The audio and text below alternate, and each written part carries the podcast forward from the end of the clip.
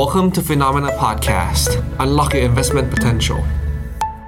สวัสดีครับต้อนรับคุณผู้ชมนะครับ เข้าสู่รายการข่าวเช้า Morning Brief ครับ สรุปข่าวสำคัญเพื่อให้คุณพลาดทุกโอกาสการลงทุนนะครับ วันอังคารที่ 9 พฤษภาคมครับ มาเจอกับเรา 2 คนนะครับ ผมปั๊บจิรติคันติพโล และพี่แบงค์เชนนนรักการจันนันครับ สวัสดีครับพี่แบงค์ครับ สวัสดีครับครับครับ วันนี้เราก็มาติดตามกันนะครับกับความเคลื่อนไหวของโลกการลงทุน เมื่อวานนี้ครับตลาดหุ้นในต่างประเทศเนี่ยไม่ว่าจะเป็นตลาดหุ้นสหรัฐต ลาดหุ้นในยุโรปนะครับซื้อขายกันอยู่ในกรอบแคบๆท่ามกลางการจับตาตัวเลขที่สำคัญที่สุดในสัปดาห์นี้นะครับก็คือเงินเฟอ้อของสหรัฐที่จะประกาศออกมาในวันพุธนะครับอ่าแล้วก็ช่วงนี้ก็มีการประกาศผลประกอบการ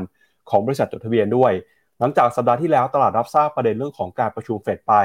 แล้วก็มีตัวเลขการจ้างงานนะครับออกมา ก็มีการตอบรับข่าวไปแล้วนะครับ ตลาดหุ้นก็บวกตอบรับขึ้นมาได้ ก็สัปดาห์นี้นะครับเริ่มมีการย่อยข่าว แล้วก็มีการซื้อขายกันอย่างระมัดระวังมากขึ้น แต่ที่น่าสนใจคือเมื่อวานนี้ครับพี่แบงค์ตลาดหุ้นไทยนะครับหลังจากหยุดยาวไปเนี่ยเปิดมา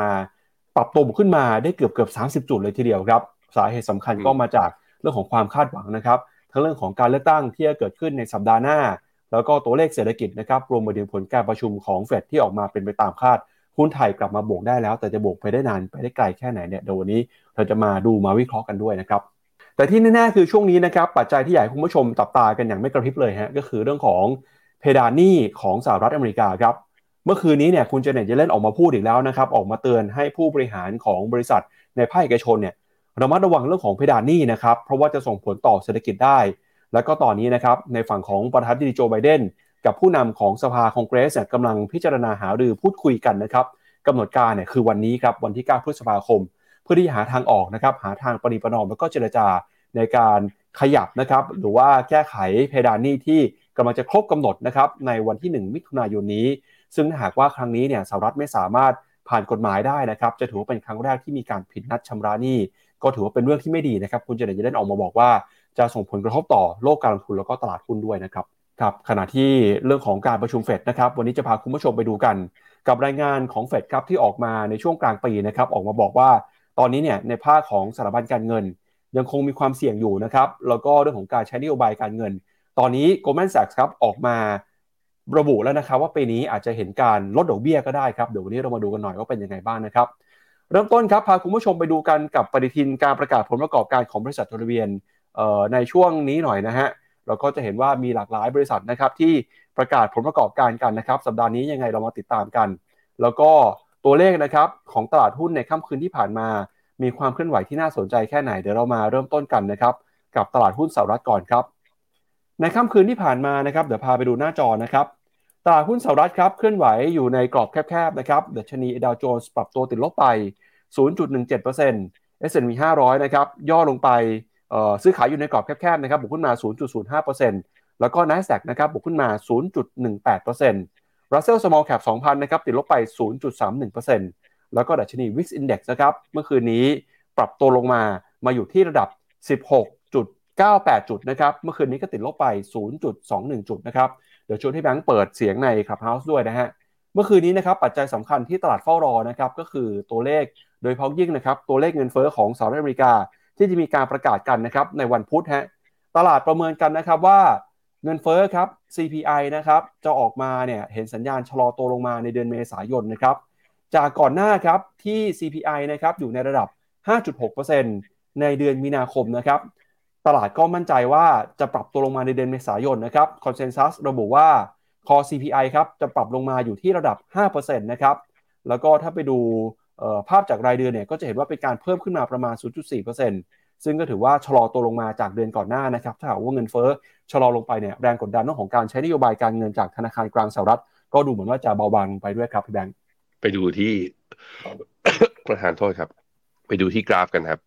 ดาวโจนเมื่อวานนี้เนี่ย มีช่วงที่ติดลบประมาณ 100 จุดนะ ก็ยังแต่ว่า 100 จุดก็ถือว่าไม่ได้เยอะ ก็อยู่ในแถวมาสัก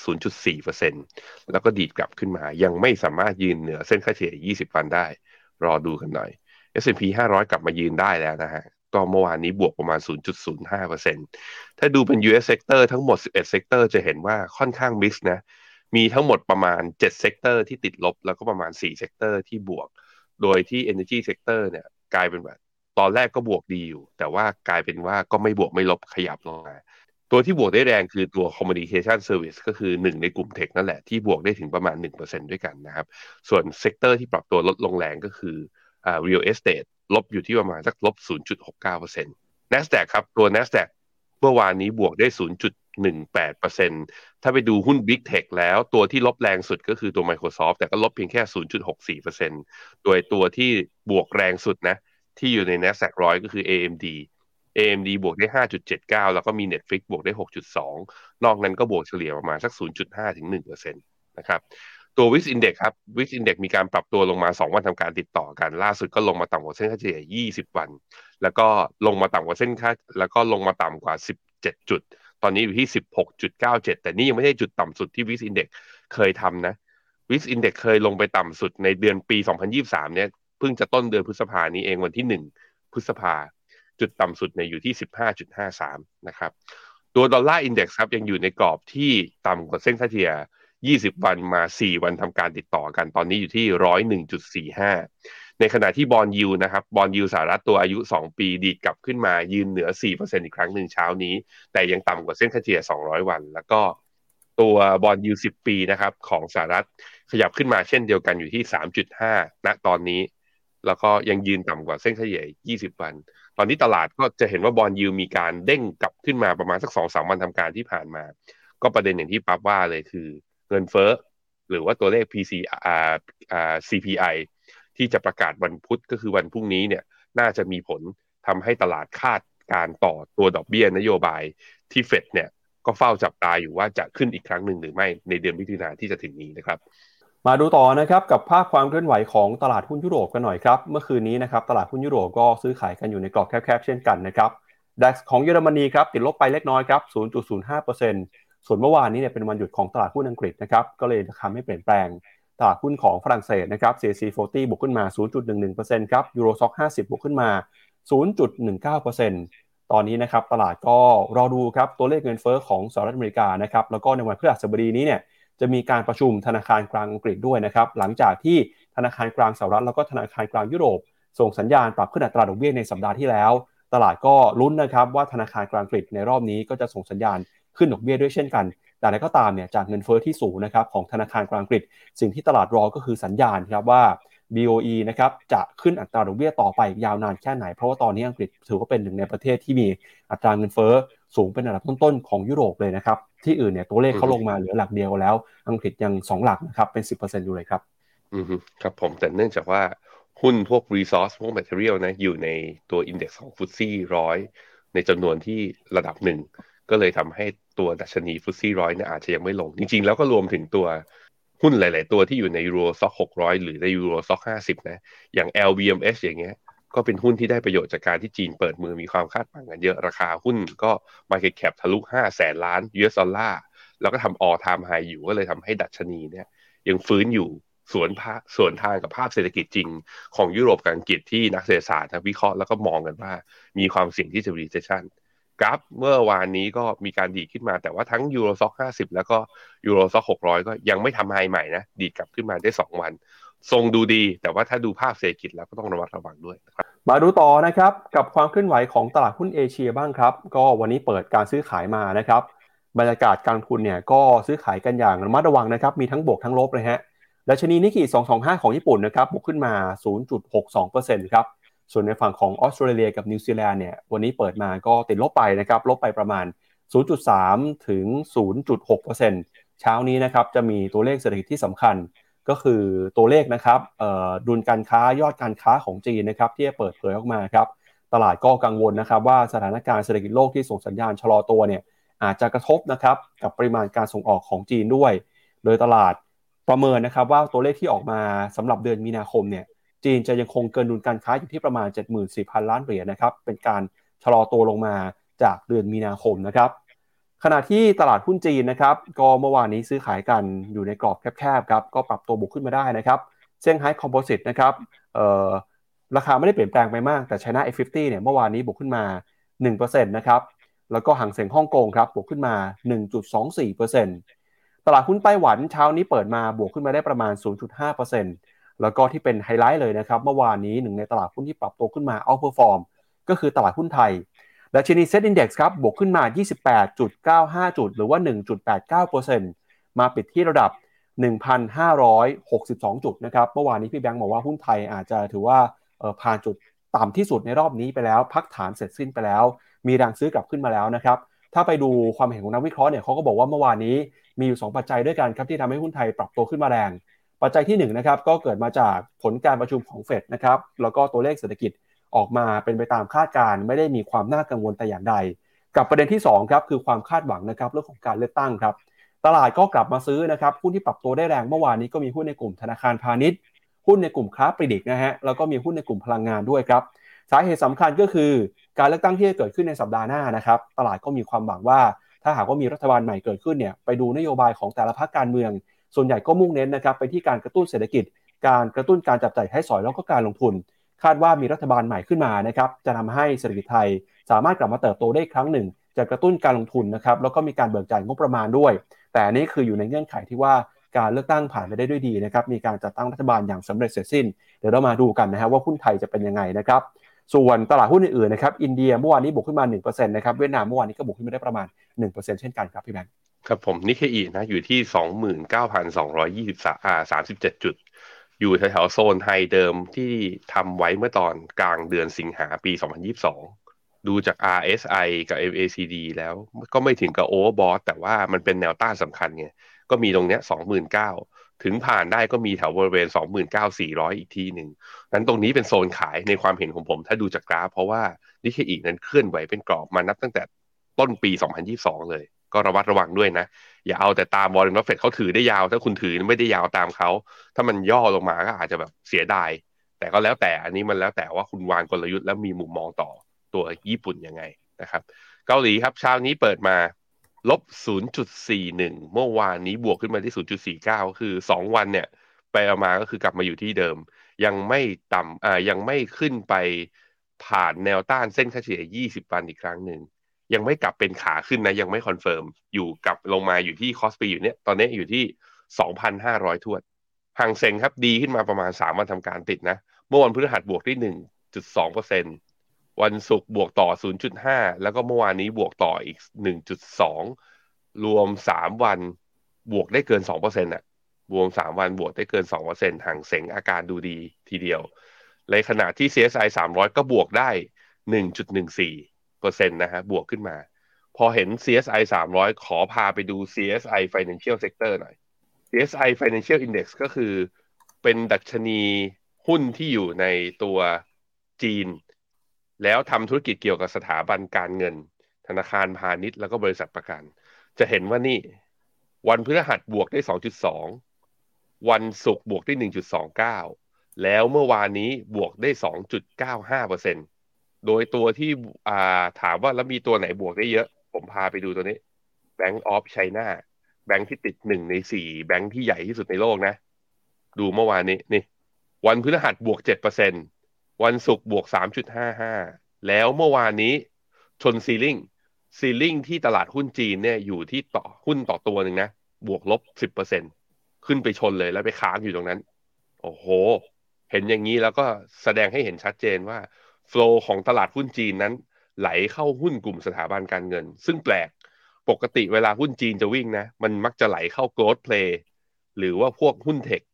เพื่อเป็นการนำตลาดเป็น leading stock เป็น leading sector แต่รอบนี้กลายเป็นว่าตัวที่เป็น leading คือแบงค์ความเห็นคือเกิดอะไรขึ้นบูมเบิร์กเขาก็บอกว่ามีความเป็นไปได้คือที่นักลงทุนข้างในแผ่นดินใหญ่เนี่ยคาดว่าหลังจากนี้ไปการกระตุ้นเศรษฐกิจนั้น รัฐบาลจะใช้ state owner enterprise หรือว่าบริษัทที่มีรัฐบาลเป็นถือหุ้น โดยเฉพาะหลังพวกธนาคารพาณิชย์เนี่ยเป็นตัวเรียกว่าเป็นตัว proxy ในการกระตุ้นเศรษฐกิจอีกทีหนึ่งซึ่งเรายังไม่รู้นะ นโยบายจริงออกมาหรือเปล่ายังไม่เห็นเลย แต่ว่าตลาดไปคาดหวังแบบนั้น ก็เลยทำให้นี่ดัชนี CSI 300 ดีดเริ่มดีดกลับขึ้นมา แต่มันเป็นการดีดกลับแค่ sector เดียว เราเห็นกลุ่ม Financial Sector บวกได้แรง แต่พอมาดู CSI 300 ก็ยังไม่ได้บวกแรงขนาดนั้น แต่ก็ดีแหละบวกตั้ง 1.14%ใช่ไหมเพราะฉะนั้นขอรอดูก่อน รอดูใจเย็นๆ เพราะฉะนั้นมันมีภาพความหวังอยู่ในตลาดที่ทำให้นักลงทุนไล่ซื้อ แต่ความจริงถ้าไม่เกิดขึ้น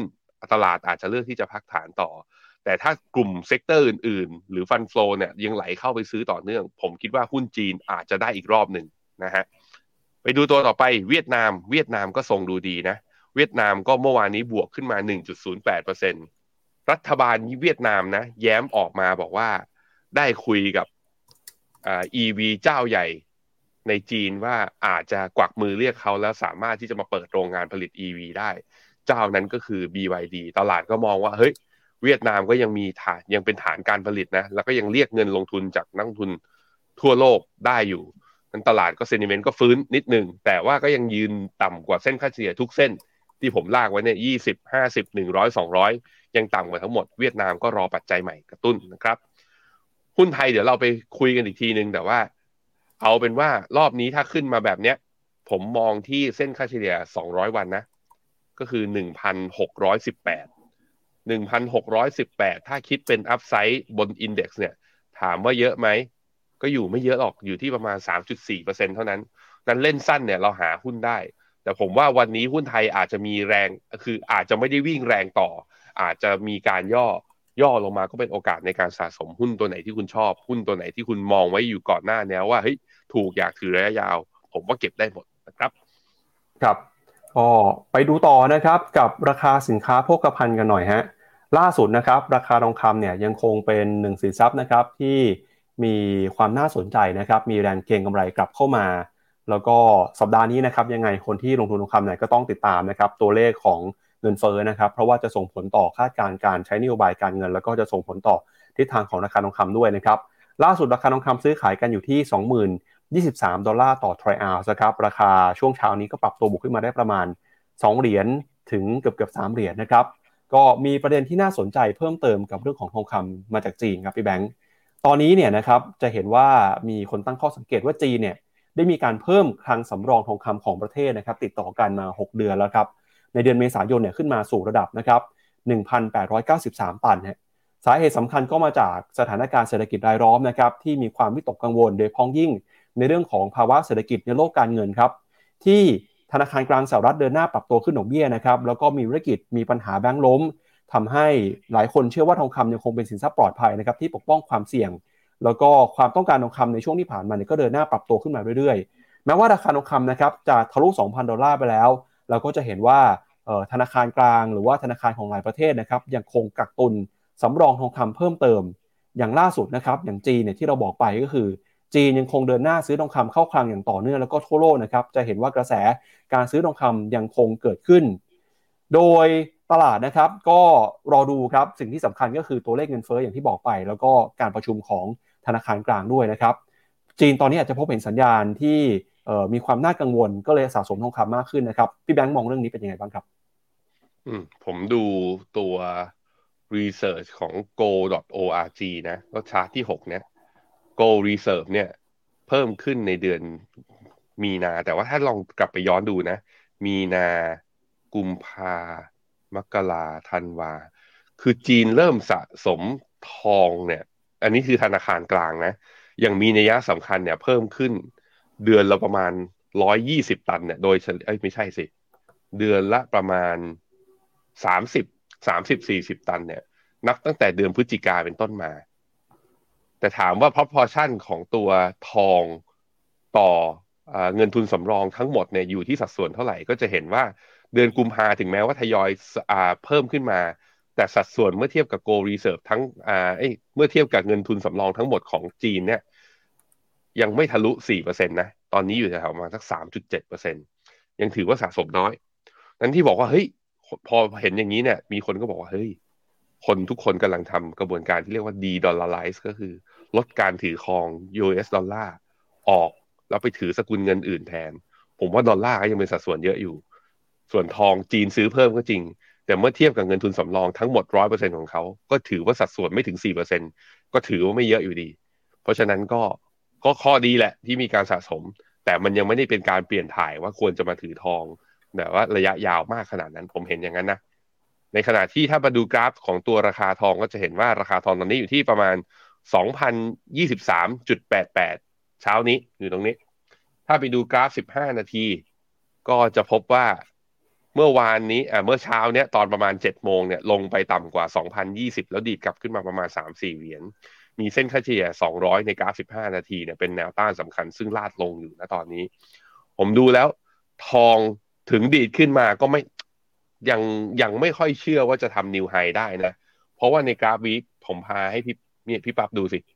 ครับกราฟ week เนี่ยแถวๆโซน 2,040 2,050 เนี่ย ทอง test มาครั้งแรกคือสิงหาปี 2020 ครั้งที่สองคือมีนาปี 2022 ครั้งที่สามคือ เนี่ยเพิ่งจะสัปดาห์ที่แล้วสามครั้งถ้า test ไม่ผ่าน pattern แบบนี้คือ triple top นะ แล้ว triple top เนี่ยคุณลองไปดู index ในอดีตที่ผ่านมา เวลาลงเนี่ยลงหนักเลยนะ ลงโหดเลย โหดสัตว์รัสเซียเนี่ยก็คือเป็นไปได้กับแพทเทิร์นแบบนี้ เพราะฉะนั้นผมรอขอรอดูหน่อย ถ้าทะลุได้ซื้อตาม ถ้าทะลุไม่ได้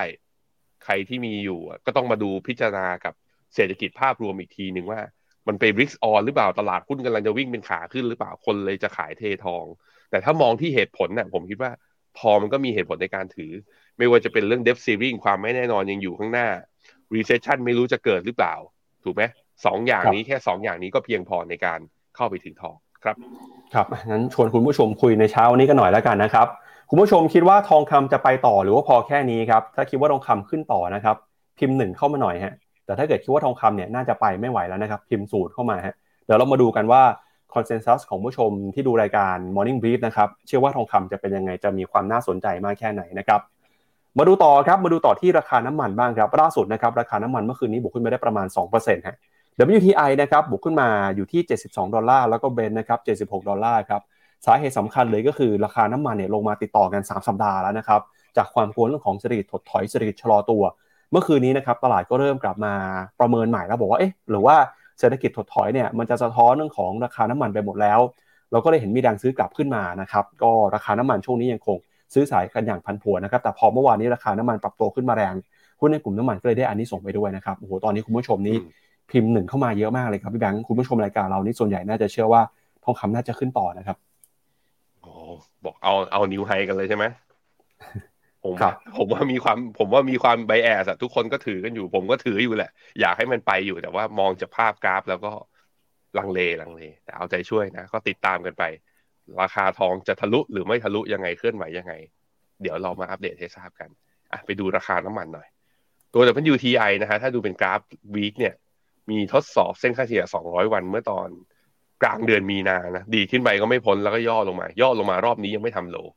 ถ้าดูเป็นกราฟ day เนี่ยเริ่มเห็นโมเมนตัมทางขึ้น อย่างน้อยๆก็ 2 วันทำการที่ผ่านมา คือวันศุกร์บวกได้เกือบเกือบ4เปอร์เซ็นต์แล้วก็เมื่อวานนี้บวกต่ออีก2เปอร์เซ็นต์สองวันบวกได้6เปอร์เซ็นต์กลับมาอยู่ในโซนเหนือ 70 เหรียญต่อบาร์เรลอีกครั้งหนึ่ง ก็กลับมาอยู่ในกรอบไซด์เวย์อีกรอบหนึ่งหลังจากที่ลงมารอบนี้อาการดูไม่ดีเลยอะมาดูกัน คือมันมีความผ่อนคลายเรื่องพอตัวเลขการจ้างงานมันดีขึ้น มันก็เลยมีนักลงทุนกลุ่มหนึ่งมองว่าเฮ้ยหรือว่าอเมริกาจะหลีกเลี่ยงเศรษฐกิจถดถอยได้ แต่เพียงแต่ตัวเลขการจ้างงานอย่างเดียว คือตัวเลขการจ้างงานมันเป็นผลจากตัวเงินเฟ้อและตัวนโยบาย แล้วก็ตัวปัจจัยตัวอื่นๆด้วย มันไม่ใช่เป็นปัจจัยตัวแรก เพราะฉะนั้นก็ยังต้องจับตาดูประเด็นเรื่อง การขึ้นดอกเบี้ยของเฟดกันต่อไปนะครับ ครับ ก็ไปดูต่อนะครับ อีกหนึ่งสินทรัพย์ครับที่มีความเคลื่อนไหวน่าสนใจเมื่อวานนี้ก็คือคริปโตเคอเรนซีครับ ล่าสุดเนี่ยนะครับ ราคาของบิตคอยน์ครับหลุดลงไปต่ำกว่า 28,000 ดอลลาร์ต่อ1บิตคอยน์นะครับ โดยมีสาเหตุสำคัญก็เกิดขึ้นมาจาก Binance ครับ ซึ่งเป็นแพลตฟอร์มในการซื้อขายคริปโตที่ใหญ่ที่สุดในโลกเนี่ย เมื่อวานนี้เข้ามาประกาศระงับการถอนบิตคอยน์ชั่วคราวนะครับ ทำให้ราคาบิตคอยน์ปรับตัวลงไปมากกว่า 3-4%เลยทีเดียวครับ โดย Binance นะครับออกมาประกาศระงับการถอนบิตคอยน์เป็นการชั่วคราวเป็นเวลาประมาณ 1 ชั่วโมงเท่านั้น ก่อนที่จะระงับการถอนอีก 3 ชั่วโมงในช่วงของเมื่อวานนี้นะครับอ้างถึงเรื่องของภาวะที่มีธุรกรรมเนี่ยในตลาดค่อนข้างคับข้างหนาแน่นนะครับทำให้นักลงทุนเนี่ยมีความกังวล แล้วก็มีการแห่ถอนบิตคอยน์ออกจาก Binance ด้วย แม้ว่าจะมีการชี้แจงนะครับว่าบิตคอยน์ส่วนใหญ่ที่ถูกโอนเนี่ยเป็นเพียงการทำธุรกรรมของ Binance แล้วก็บิตคอยน์ที่ถูกถอนออกไป มีเพียงประมาณ 10,000บิตคอยน์นะครับไม่ได้ประมาณเออสูงถึง 1 0 0 0 0แสนบิตคอยน์ตามที่มีข่าวลือกันนะครับทำให้ล่าสุดเช้านี้ครับราคาบิตคอยน์ซื้อขายกันนะครับปรับตัวลงมาบิตคอยน์อยู่ที่ 27,753 ดอลลาร์นะครับต่อ1บิตคอยน์อีเธเรียมครับ1,855 ดอลลาร์ต่อ1อีเธเรียมแล้วก็ Binance Coin นะครับ315 ดอลลาร์ต่อ1ใบ BNB ครับอือฮึครับผม ถ้าดูตัวราคาบิตคอยเนี่ยก็จะเห็นว่าจริง ๆ แล้วรอบของการดีดขึ้นมาทำไฮใหม่ ในรอบตับตั้งแต่ปี 2022 นะเนี่ยตรงเนี้ยแถวๆประมาณ 28,000ถึง30,000เนี่ยจะเห็นว่า RSI ไม่ยกทำตามก็คือว่ามันเป็นแรงซื้อที่วิ่งเข้ามา แต่ว่าบนกราฟเนี่ยอาจจะไม่ได้ยั่งยืนเท่าไหร่ เพราะนั้นก็มีการปรับฐานลงมา ถ้าดูจากอย่างนี้ก็คือเอ่อผมคิดว่าหัวของเมื่อตอนสัปดาห์สุดท้ายของเดือนกุมภาคือแถวๆประมาณ 25,000 จะเป็นแนวรับที่ถ้าบิตคอยจะเป็นขาขึ้นต่อนะ 25,000 ไม่ควรหลุดต่ำลงมา ตอนนี้27,500ถ้าลงมาที่25,000ก็คือลบได้ประมาณ8.9%ยังมีดาวไซด์อยู่ที่ประมาณนี้ ถ้าเทียบกับราคาบิตคอยก็แหมมันลงไม่ได้เยอะหรอกตั้งแค่8.9%เอง ก็มารอดูกันแต่ว่า ถ้าดูอย่างเงี้ยครับก็ค่อนข้างชัดเจนนะในกราฟ day ก็คือว่าทิศทางการปรับฐานของบิตคอยน์และตัวสกุลอื่นๆอะอย่างเช่นอีเธเรียมตัวเนี้ยก็น่าจะยังไม่จบรอกันหน่อยครับ เอาละครับ มาดูกันต่อกับข่าวแรกของวันนี้นะครับ สัปดาห์นี้เนี่ยคุณเจเน็ตเยเลนครับรัฐมนตรีว่าการกระทรวงการคลังของสหรัฐมีหมายกำหนดการนะครับที่ต้องบินไปญี่ปุ่นเพื่อไปประชุม G7 ฮะแต่ปรากฏว่าคุณเจเน็ตเยเลนนะครับตัดสินใจเลื่อนการเดินทางออกไปฮะตลาดก็คิดไปนะครับว่าคุณเยเลนกำลังทำอะไรกังวลอะไรอยู่หรือเปล่า ก็แน่นอนนะครับว่าช่วงสัปดาห์ที่ผ่านมา แล้วก็เมื่อคืนนี้นะครับคุณเจเน็ตเยเลนเนี่ยก็ออกมาพูดนะครับจริงๆพูดมาหลายสัปดาห์ติดต่อกันแล้ว ว่าสถานการณ์นะครับเรื่องของหนี้สาธารณะเพดานหนี้สหรัฐ มีความเสี่ยงนะครับที่เป็นหายนะทางเศรษฐกิจ แล้วก็สำนักข่าวรอยเตอร์เปิดเผยเพิ่มเติมนะครับบอกว่าในช่วงวันสองวันที่ผ่านมาเนี่ยคุณเจเนตเยเลนนะครับก็ได้ไปบอกคนที่เป็นผู้บริหารของภาคเอกชนด้วย บอกว่าให้ระมัดระวังสถานการณ์นี้ให้ดีนะครับเพราะจะกลายเป็นความเสี่ยงฮะก่อนหน้านี้นะครับคุณเจเนตเยเลนออกมาพูดผ่านสื่อครับหลายสำนักในทีเดียวครับบอกว่าตอนนี้เศรษฐกิจสหรัฐกำลังอยู่ในช่วงหัวเลี้ยวหัวต่อที่มีความสำคัญ อาจจะเกิดหายนะ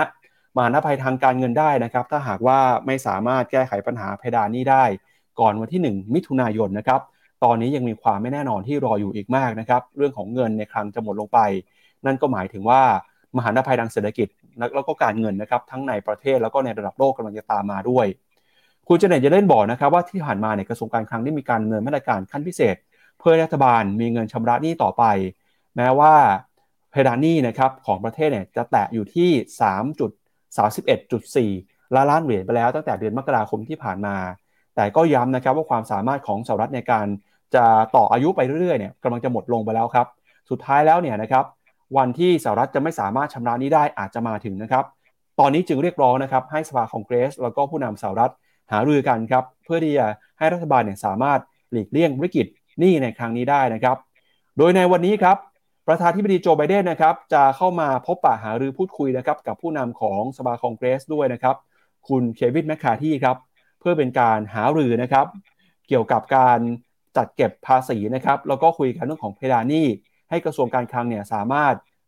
มีเงินนะครับในการชำระหนี้ตามกำหนดการที่วางไว้ โดยวันที่ 1 มิถุนายนนะครับ ถ้าหากว่าสภาคองเกรส ไม่สามารถปรับเพิ่มเพดานหนี้ หรือว่าระงับเพดานหนี้ก่อนจะถึงเส้นตายได้เนี่ย ก็จะเป็นครั้งแรกในประวัติศาสตร์ของสหรัฐอเมริกาเลยนะครับที่ไม่สามารถชำระหนี้ได้ตามกำหนดการที่วางไว้ สิ่งที่จะเกิดขึ้นนะครับก็คือ จะกระทบกับการเติบโตทางเศรษฐกิจ กระทบกับความมั่นใจนะครับและที่สำคัญเลยเนี่ยคุณเจเน็ตเจเลนก็บอกว่าตลาดหุ้นนะครับก็จะกระทบไปด้วยครับ ตัวเลขที่คุณเจเน็ตเจเลนพูดนะครับก็คือวันที่ 1 มิถุนายนครับถือว่าเร็วนะครับกว่าที่นักวิเคราะห์จากภาคเอกชนประเมินไว้กูเมนแซกเนี่ยเขาบอกว่ารัฐบาลสหรัฐนะครับมีความเสี่ยง แต่จะไม่ถึงเร็วขนาดวันที่ 1 มิถุนาอาจจะเป็นช่วงเดือนกรกฎาคมนะครับ ก็หลายคนก็ยังลุ้นๆนะครับ เวลาใกล้เข้ามาเรื่อยๆแล้ว ตอนนี้คุณเยเลนก็ออกมาพูดทุกวิธีเลยนะครับทั้งพูดผ่านสื่อ พูดกับนักธุรกิจนะครับให้นักธุรกิจไปกดดัน แล้วก็คุณโจไบเดนนะครับก็กำลังจะรีบหารือนะครับเดี๋ยวยังไงวันนี้น่าจะเห็นความชัดเจนแล้วก็เห็นทางออกกันว่าสุดท้ายแล้ว รัฐบาลสหรัฐนะครับจะสามารถเจรจากับสภาคองเกรส เพื่อผ่านกฎหมายยกเลิกเพดานนี้หรือว่าขยายเพดานนี้ต่อไปได้หรือเปล่าครับพี่แบงค์อืมครับผมเอ่อเพดานนี้ของสหรัฐเคย ผ่านไม่ทันเส้นตายแล้วทำให้ S&P rating นะ ปรับลดเครดิตจาก Triple A ลงมาที่ Double A plus มาแล้วครั้งหนึ่ง ซึ่งครั้งนั้นคือปี 2011 ถามว่าเกิดอะไรขึ้นก็คืออลองย้อนกลับมามาดูที่กราฟที่หน้าจอผม ปี 2021เอ้ยปี 2011 การเคลื่อนไหวเป็นยังไงบ้าง ปี 2011 นี่ ก็จะมีตลาดมีปรับฐานปับ๊บ ก็ต้องยอมรับว่ามันมีการปรับฐานเกิดขึ้นจริง ซึ่งตอนนั้นตลาดปรับฐานเยอะไหม ประมาณลบเจ็ดเปอร์เซ็นในช่วงประมาณเดือนสิงหา แต่หลังจากนั้นเนี่ยก็ลบประมาณแถวแถวนี้แหละ แล้วก็ลงมาเทสเส้นค่าเฉลี่ย 200 สัปดาห์ก่อนที่จะดีดตัวไปต่อได้ เพราะนั้นเดฟซีลิงอาจจะมีผลต่อตลาดหุ้นในช่วงสั้นในแง่ของการพักฐาน แต่ว่ามีผลต่อระยะยาวไหมคือ แล้วมันจะคุยกันไปเรื่อยๆ โดยที่จะไม่ผ่านเพดานนี่แล้วไม่เบิกจ่ายเหรอ มันก็เป็นไปไม่ได้ถูกไหมเพราะนั้นก็ต้องคุยกันให้จบ นั้นมันก็เป็นความเสี่ยงหนึ่งที่รอเราอยู่ข้างหน้านะฮะ ก็อันนี้ว่ากันตามสถิติของตลาด แต่คราวนี้ถามว่าแล้วตอนนี้สถานการณ์ณปัจจุบันเนี้ยปี 2023 เนี่ยต่างจากตอนปี 2011 ไหมก็ต้องบอกว่า ตอนปี 2011 ถ้าย้อนกลับไปตตอนนั้นเฟดยังกดอัตราดอกเบี้ยต่ำนะอยู่ที่ 0 ถึง 0.25 แล้วก็ยังมีทำ QE อยู่ อนนั้นยังอยู่ QE ยัง phase สองยังทำ QE ยังต่อเนื่อง balance sheet ยังโตอยู่ ถามว่ามันต่างจากตอนนี้ไหมต่าง เพราะตอนนี้ดอกเบี้ยไม่ใช่ศูนย์ตอนนี้ดอกเบี้ยคือ5%แล้ว balance sheet คือเฟดทำ QT อยู่ด้วยนะ คือไม่ได้ขยาย balance sheet แต่ตอนนี้กำลังพยายามลด balance sheet นี่คือความต่าง ความต่างนี้หาแปลแปลว่าอะไรมันเป็นความเสี่ยงไงเพราะว่ามันเฟสของเศรษฐกิจมันไม่เหมือนกับตอนนั้น ที่เจเน็ตจะเล่นกลัวก็คือ มันพร้อมจะมีแรงขายจากตลาดพันธบัตรอยู่แล้วพี่ปับ๊บ ถ้าดอกเบี้ยขึ้นต่อ ถ้าเงินเฟอ้อเอาไม่อยู่ ถ้ามันมีเรื่องความเชื่อมั่นต่อรัฐบาลสหรัฐ หรือไม่สามารถจ่ายชำระหนี้ได้ เพราะขึ้นเดฟซิลลิงไม่ได้เนี่ย ความไม่เชื่อมั่นนั้นจะทำให้เกิดแรงขายในพันธบัตรแรงขายในพันธบัตรจะเร่งตัวทำให้อัตราดอกเบี้ย ในตัวพันธบัตรนั้นสูงขึ้น ยิ่งสูงขึ้นมาก็ยิ่งทำร้ายเศรษฐกิจอเมริกามากขึ้น เพราะนั้นมันก็เลย Impact มันอาจจะรุนแรงกว่า จากเรื่องนี้นะฮะแต่ว่าถ้าสมมติมันมีจริงเฟดก็อาจจะลดดอกเบี้ยก็ได้ไง มันเลยเป็นที่มากลับมาดูที่อะผมให้พาไปดูเฟด Watch 2นะตอนนี้ ตลาดก็ยังดื้อนะ ไม่เชื่อคุณเจอลมพาวเวล คุณเจอลมพาวเวลบอกว่า ไม่ลงดอกดอกเบี้ยปีนี้ไม่ลง แต่พอไปดูความเห็นของตลาดผ่านตัว Fed Fund Future ก็จะเห็นว่าอลองไปดูเป็น probability เข้าสู่เดือนกรกฎาโอกาสที่จะคงดอกเบี้ยอยู่แถวเนี้ยอยู่ที่ประมาณ 60%แล้วตลาดคาดว่ามีโอกาสลด ลงสัก 25 basis point คืออยู่อ่าอยู่ที่ประมาณ 30%ทีเดียว แล้วโอกาสมากกว่าครึ่งที่ตั้งแต่เดือนกันยาเนี่ยจะลด แล้วถ้าดูเป็นเขาเรียกว่าเป็นค่ากลางนะครับ ของปี 2023 เนี่ยตลาดคาดว่าเฟดจะลด 3 ครั้ง ถามว่าตลาดคาดเพราะเรื่องนี้เพราะอะไร ผมคิดว่าส่วนหนึ่งน่าจะมี trader บางคนก็กังวลเรื่อง debt ceiling ที่อาจจะทำให้เฟดไม่มีทางเลือกด้วยการต้องกลับมาลดดอกเบี้ยเพื่อกระตุ้นเศรษฐกิจนั่นเองอะอันนี้ก็เป็นเรื่องของ debt ceiling ซึ่งเราก็ต้องว่ากันต่อนะครับ ครับไปดูทางเลือกหน่อยครับว่าตอนนี้เราอยู่ในจุดไหนนะครับ ก็ที่ผ่านมาเนี่ยสภาคองเกรสนะครับกับทำเนียบขาวยังไม่สามารถเจรจากันได้นะครับ ก็ทำให้ตอนนี้เนี่ยเออจะต้องใช้ความพยายามมากขึ้นในการพูดคุยกันนะครับ ถ้าหากว่าถึงกำหนดเส้นตายแล้ว กระทรวงการคลังนะครับไม่สามารถหาเงินมาจ่ายหนี้ได้ ก็จะต้องตัดสินใจนะครับ ว่าจะปล่อยให้เออหนี้ก้อนไหนเนี่ย default ไปหรือว่าผิดนัดชำระหนี้ไปนะครับ ถ้าหากว่ามีการผิดนัดชำระหนี้ก็จะส่งผลเสียหายกระทบต่อเศรษฐกิจเป็นวงกว้าง แต่ระหว่างทางเนี่ยนะครับทางสภาคองเกรสนะครับก็ต้องมาหาทางพูดคุยกันนะเพื่อที่จะแก้ไขปัญหายกเพดานหนี้หรือว่าขยายเพดานหนี้ออกไปให้ได้ครับ อืมมีคนถามเข้ามาพี่ปับ๊บมีคนถามเข้ามาว่ารัฐบาลสหรัฐเนี่ยเขาเป็นหนี้ใคร ถามดีคำถามคือเหล่าธนาคารกลาง ของแต่ละประเทศอะที่เวลาสะสมเป็นเงินทุนสำรองอะคุณคิดว่าเขาสะสมเป็นอะไร เขาไม่ได้สะสมเป็นเงินสดนะเขาถือเป็นพันธบัตรประเทศที่ถือพันธบัตรสหรัฐเยอะที่สุดในโลกนะตอนนี้นะหนึ่งคือจีนสองคือญี่ปุ่นสามคือบราซิลเอาสรุปก็คือสหรัฐเป็นเจ้าหนี้ธนาคารเรียกว่าเป็นลูกหนี้ของธนาคารทั่วโลก เป็นลูกหนี้ที่เบี้ยว คือเป็นลูกหนี้ที่เจ้าหนี้ไม่อยากให้เขาเบี้ยว คือเป็นลูกหนี้ที่มีอำนาจมากกว่าเจ้าหนี้อะเออ นั่นก็จึงเป็นก็เรียกว่ามันเป็นท่าไม้ตายของตัวสหรัฐที่ถึงแม้ว่าออก QE แล้วมีคนแช่งเขาตั้งนานว่าแบงก์ดอลลาร์มันจะเป็นแบงก์กงเต็กแต่เอาตรงๆแล้วก็คือคนที่ถือดอลลาร์อยู่นะตอนนี้ก็ไม่อยากให้เขาเจ๊งอะก็ไม่อยากให้เขาเบี้ยวมันก็ต้องรอดูกันว่า แล้วสหรัฐจะรอดจากวิกฤต debt ceiling ครั้งนี้ด้วยหรือเปล่านะครับ ครับ ก็สนใจเนี่ยคุณผู้ชมคอมเมนต์มาเพิ่มเติมนะครับพี่แบงค์เรื่อง ทองคำนะครับ ก็หลายคนก็ยังสนใจทองคำอยู่นะครับเดี๋ยวชวนพี่แบงค์อ่านคอมเมนต์หน่อยฮะจีนสะสมทองคำแล้วไปเก็บไว้ที่ไหน ก็คงจะมี reserve เขาก็คงจะมี ก็คงจะมีคลังนะ ที่เขาเก็บไว้ คิดว่าเป็นอย่างนั้น มีคุณชาวิสก็บอกว่า ป้าเยเล่นออกมาพูดขอตังค์ทุกวันเลย เขาไม่ได้มาพูดขอตังค์เขามาพูดเตือนว่าคุยกันดีๆ นะ อย่าไปสร้างเงื่อนไขที่ทำให้เกิดเดดล็อก แล้วว่าผ่านตัว เพดานขยายเพดานหนี้ไม่ทันเขาไม่ได้พูดขอตังค์นะฮะเออเอ๊ะมีมีดราม่าอะไรเหรอฮะเหมือนจะมีดราม่าเล็กน้อย ไม่มีใช่ไหมครับอะงั้นเดี๋ยวเรามาดูเรื่องเศรษฐกิจสหรัฐกันต่อนะครับ หลังจากการประชุมเฟดไปครับประธานเฟดก็บอกว่าตอนนี้เศรษฐกิจสหรัฐเนี่ยยังอยู่ในภาวะที่มีความแข็งแกร่งนะครับ มีเสถียรภาพแล้วก็ยังเติบโตได้ สะท้อนผ่านจากตัวเลขนะครับ การจ้างงานที่เติบโตขึ้นมาได้ดีนะครับ แล้วก็เงินเฟ้อเนี่ยก็ยังคงเป็นปัจจัยสำคัญอยู่นะครับ เมื่อวานนี้ครับทางเฟดออกมาเปิดเผยรายงานนะครับ ภาวะเศรษฐกิจการเงินที่ออกมาปีละสองครั้งฮะก็ครั้งที่แล้วเนี่ยคือช่วงของเดือนพฤศจิกายนปีที่แล้ว แล้วก็ล่าสุดนะครับก็คือเมื่อวานนี้ในเดือนพฤษภาคมครับเขาไปสำรวจมุมมองนะครับความคิดเห็นของผู้บริหารนะครับในภาคการเงิน นักวิชาการนักเศรษฐศาสตร์นะครับถึงมุมมองที่มีต่อภาพเศรษฐกิจภาคการเงินของสหรัฐนะครับ ปรากฏว่าตอนนี้เนี่ยคนที่ตอบแบบสอบถามส่วนใหญ่ครับ ยังคงมีความกังวลนะครับกับสถานการณ์เศรษฐกิจ เรื่องของเสถียรภาพโดยพ้องยิ่ง จากปัญหาเงินเฟอ้อที่ปรับตัวสูงขึ้น การใช้นโยบายการเงินที่เข้มงวดนะครับของธนาคารกลางสหรัฐ แล้วก็ความเสี่ยงนะครับในภาคการเงินที่มีแรงกดดันมีปัญหาขาดสภาพคล่องเนี่ยแล้วก็ตอนนี้นะครับที่มีเพิ่มเติมเข้ามาก็คือ เป็นเรื่องของภาคอสังหาริมทรัพย์นะครับทั้งในฝั่งของอสังหาริมทรัพย์ในเชิงพาณิชย์นะครับ commercial แล้วก็อสังหาริมทรัพย์ที่เป็น residential นะครับหรือว่าเพื่อที่อยู่อาศัยฮะ รวมไปถึงความกังวลนะครับปัญหาภูมิรัฐศาสตร์ geopolitical ด้วยเนี่ยก็เป็นปัจจัยสำคัญที่เข้ามากดดันนะครับความเชื่อมั่นในภาคการเงินของสหรัฐ แต่อะไรก็ตามนะครับแม้ว่าคนที่สำรวจคนที่ออกมาตอบแบบสอบถามจะกังวลเรื่องต่างๆ เหล่านี้ แต่เฟดนะครับก็ยังมีข้อสรุปนะครับยังคงแสดงความมั่นใจว่า ตอนนี้นะครับในภาพรวมเนี่ยเศรษฐกิจของสหรัฐนะครับโดยพ้องยิ่ง ในภาคธนาคารพาณิชย์ยังคงมีความแข็งแกร่งอยู่นะครับแล้วก็การปล่อยกู้นะครับยังคงดำเนินต่อไป แล้วเฟดก็บอกว่าตอนนี้จะจับตาสถานการณ์อย่างใกล้ชิดเลยนะครับเพื่อที่จะไม่ให้ปัญหาในลุกลามบานปลายอย่างไรก็ตามนะครับถ้าไปสำรวจมุมมองของคนที่ออกมาปล่อยกู้ หรือว่าคนที่ทำดูธุรกิจในฝั่งที่เป็นผู้ให้กู้เนี่ยก็จะเห็นว่าความกังวลเศรษฐกิจต่างๆ ที่พูดไปนะครับทำให้ตอนนี้อัตราการปล่อยกู้นะครับสู่เศรษฐกิจของสหรัฐมีการปรับตัวลงมา จากเดิมนะครับผลสำรวจในช่วงของเดือนมกราคมครับที่มีธนาคารนะครับบอกว่าจะใช้ความระมัดระวังในการปล่อยกู้มากขึ้น อยู่ที่ประมาณ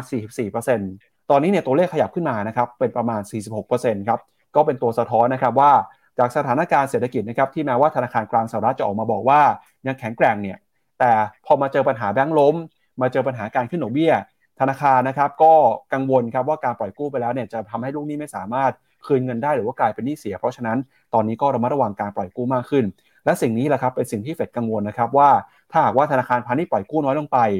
การเติบโตเศรษฐกิจก็จะส่งสัญญาณชะลอตัวลงไปด้วย เพราะฉะนั้นเรื่องนี้ก็ยังต้องเป็นเรื่องที่ติดตามกันอีกเรื่องหนึ่งนะครับ อือครับผมเฮ้ยมีคนผมลองดูข้อมูลล่าสุดนะ ผมจำผิดคุณบุลเลอร์ถูกนะ คุณบุลเลอร์บอกว่าตอนนี้ คนที่เป็นเจ้าหนี้อเมริกาใหญ่สุดคือ ญี่ปุ่นอันดับสองคือจีนอะใช่ผมดูเนี่ย US Fact อะพาไปดูที่หน้าข่าวเลยเขาบอกนี่ ญี่ปุ่นเป็นอันดับหนึ่งจีนเป็นอันดับสองก็คือจีนเหมือนเสียแชมป์ ของการเป็นเจ้าหนี้อเมริกาเนี่ยนับตั้งแต่ปี 2018 ปี 2019 ก็ เออ ผมก็จำได้ว่าผมอ่านข่าวเองด้วยแหละ ก็คือ พออเมริกาทำเทรดวอลปุ๊บนั่นก็แหละ จีนก็เลยต้องทำการ diversify ตัวเงินทุนสำรองของตัวเอง แต่ว่าความน่าสนใจก็คือเนี่ยรายงานของปี 2023เขาบอกว่าเจ้าหนี้อเมริกา 5 อันดับแรกนะคือ ญี่ปุ่น จีน อังกฤษ เบลเยียม แล้วก็ลักเซมเบิร์กเนี่ย ห้าเจ้าหนี้นี้รวมกันเกือบเกือบครึ่งของเจ้าหนี้อีกประมาณ 20-30 ประเทศ ไทยเราก็ติดนะอยู่ในอันดับหนึ่งถึงยี่สิบก็ที่มีเงินทุนสำรองเป็นสกุลดอลลาร์มากที่สุด ส่วนหนึ่งก็คือเราก็ค้าขายกับอเมริกาเยอะสุดนั่นเองอะขอบคุณข้อมูลคุณบุญเลิศที่แบบว่าพิมพ์มาทำให้ผมได้หาตอนนี้ เราจะได้เข้าใจตรงกันกันทุกคนนะครับ ครับไปดูสถานการณ์นะครับในภาคการเงินครับไปดูในฝั่งของ lending ก่อนนะครับคนที่ปล่อยกู้เนี่ยเขาก็บอกว่าตอนนี้ความกังวลนะครับเพิ่มขึ้นมาในหลากหลาย sector นะครับโดยเฉพาะอย่างยิ่งภาคอสังหาริมทรัพย์นะครับที่มาขอกู้ตอนนี้เนี่ยเขาก็บอกจะใช้ความระมัดระวังมากขึ้น ในการตัดสินใจว่าจะให้ใครกู้ไม่ให้ใครกู้บ้างนะครับรองลงมาเนี่ยก็เป็นในฝั่งของธุรกิจนะครับขนาดกลางขนาดใหญ่ แล้วก็มีในฝั่งของ credit card ด้วยนะครับที่เขาก็กังวลกันฮะส่วนในฝั่งของ credit demand นะครับเราก็จะเห็นว่าตอนนี้ credit demand ก็ปรับตัวลงไปด้วยนะครับ โดยเฉพาะอย่างยิ่งฝั่งที่เป็น commercial real estate development เนี่ยหรือว่าผู้พัฒนาอสังหาริมทรัพย์ตอนนี้ก็กังวลนะครับ มีการขอกู้เงินน้อยลงไปด้วย ถ้าไปดูภาพรวมนะครับ ความกังวลในภาคการเงินเนี่ยกำลังปรับตัวขึ้นมาเรื่อยๆนะครับ ตอนนี้ก็กำลังเดินหน้าปรับตัวทำจุดสูงสุดของปีแล้วครับพี่แบงค์อือฮึครับผม แม้แต่คุณวอร์เรนบัฟเฟตนะก็ตอบคำถามเรื่องนี้เรื่องวิกฤตสภาพคล่องของธนาคารสหรัฐที่ผ่านมาเป็นอย่างไรบ้าง ก็ คุณวอร์เรนบัฟเฟตก็บอกว่าก็เห็นก็คือยังเห็นก็เรียกว่ายังเห็นความยืดหยุ่น แล้วก็ความมีเสถียรภาพของระบบสถาบันการเงิน ในขณะที่คุณเจเน็ตเยเลนก็บอกว่ามีออกมาก็ย้ำเตือนนะว่า ก็การที่ JP Morgan ไป take SVB เนี่ยก็เป็นเรียกว่าเป็นทางเลือกหนึ่ง แต่ว่า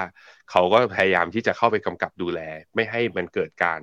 take over หรือว่าการผูกขาดในแบงก์ขนาดใหญ่มากเกินไปก็ต้องมีออกกฎหมายขึ้นมา เพื่อดูเรื่องนี้เพิ่มเติม ธนาคารในอเมริกาเนี่ยมีทั้งหมด4,000กว่าแห่งนะทุกคน คือมันไม่ได้มีหลักร้อยนะ เป็นหลักพัน เพราะฉะนั้นโอกาสที่มันจะล้มแบบว่า มีล้มปิดกิจการหรือ take over มากกว่านี้ ถ้าเฟดยังขึ้นดอกเบี้ยหรือค้างดอกเบี้ยอยู่ ตรงแถวๆนี้ก็ยังมีอยู่ แต่ผลกระทบต่อเศรษฐกิจเนี่ยก็ต้องดูที่ขนาดของตัวธนาคาร แล้วก็ถ้า sequence มันมาเรื่อยๆ มันจะกระทบกับความเชื่อมั่น ถ้าความเชื่อมั่นยังมีปัญหาจะเกิด bank run ถ้า bank run เยอะๆ จะกลายเป็น bankrupt ถ้า bankrupt เยอะๆ ก็กลายเป็นวิกฤตเศรษฐกิจ นั้นมันมีหลาย ๆช็อตที่เราจะจำเป็นที่จะต้องตาม ไม่จำเป็นต้องกังวล ณตอนนี้จนแบบขายล้างพอร์ตไปเลยนะครับ ครับอะมาดูข้อมูลต่อครับ จากความกังวลเรื่องของเศรษฐกิจนะครับ ความกังวลเรื่องของสถาบันการเงินทำให้หลายคนเนี่ยมองไปว่าปีนี้มีโอกาสที่ธนาคารกลางสหรัฐอาจจะลดดอกเบี้ยก็ได้นะครับ แต่ก็ตามมีคนไม่เชื่อครับหนึ่งในนั้นคือ Goldman Sachs ครับ Goldman Sachs เนี่ยนะครับเชื่อว่าเฟดจะไม่ได้ลดดอกเบี้ยในปีนี้นะครับจะคงอัตราดอกเบี้ยในระดับที่สูงต่อไปนะครับ ถ้าไปดูในตลาดเนี่ยผ่านเครื่องมือนะครับที่เรียกว่า swap contract นะครับที่เป็นตัวชี้วัดถึงอัตราดอกเบี้ยในปัจจุบัน เปรียบเทียบกับอัตราดอกเบี้ยในช่วงสิ้นปี ไปดูข้อมูลนะครับตลาดก็มองว่าจากระดับปัจจุบันอัตราดอกเบี้ยอยู่ที่ประมาณ 5-5.25%นะครับถ้าไปดูจากตัวเลขคาดการณ์ของเฟดสวอปเนี่ยเขาบอกว่าระดับอัตราดอกเบี้ยในช่วงสิ้นปีอาจจะต่ำจากระดับปัจจุบันนะครับประมาณ 70 basis point ครับพี่แบงก์ก็หมายความว่าอาจจะมีการลดดอกเบี้ยนะครับแต่อย่างก็ตามเนี่ยมีคนไม่เชื่อ g o l d m a n Sachs ก็บอกว่าไม่เชื่อนะครับว่าธนาคารกลางสหรัฐจะต้องออรีบเร่งลดดอกเบี้ยนะครับแล้วเผลอๆเนี่ยอาจจะมีการขึ้นดอกเบี้ยต่อไปด้วย ถ้าหากว่าเงินเฟ้อนะครับยังคงสูงอยู่ในระดับนี้นะครับก็เป็นมุมมองที่แตกต่างกันผมคิดว่าตอนนี้เนี่ยพอตัวเลขมัน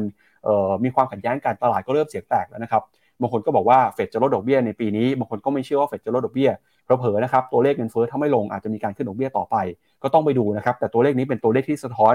ผ่านตลาดนะครับที่เก่งกำไรกันเรื่องของการใช้นโยบายการเงินของธนาคารกลางสหรัฐครับ อืม ตลาดไปพลายเสียงนี้แววว่า ตอนนี้ดอกเบี้ยนโยบายก็ใกล้เคียงกับเงินเฟ้อแล้วขึ้นมาสูงกว่าเงินเฟ้อเล็กน้อย แต่เฟดก็อาจจะแบบต้องพูดแบบว่าทั่วเปิดทางในการขึ้นสมมติว่าพรุ่งนี้ตัวอัตราเงินเฟ้อเนี่ย ขยับขึ้นมาแล้วสูงกว่าห้าเปอร์เซ็นแล้วตัวเองก็ไม่ได้ขึ้นไปต่อ ประวัติศาสตร์ในอดีตมันบอกแล้วว่าเฟดจะเอาเงินเฟ้อลงได้ ดอกเบี้ยนโยบายต้องสูงกว่าเงินเฟ้อ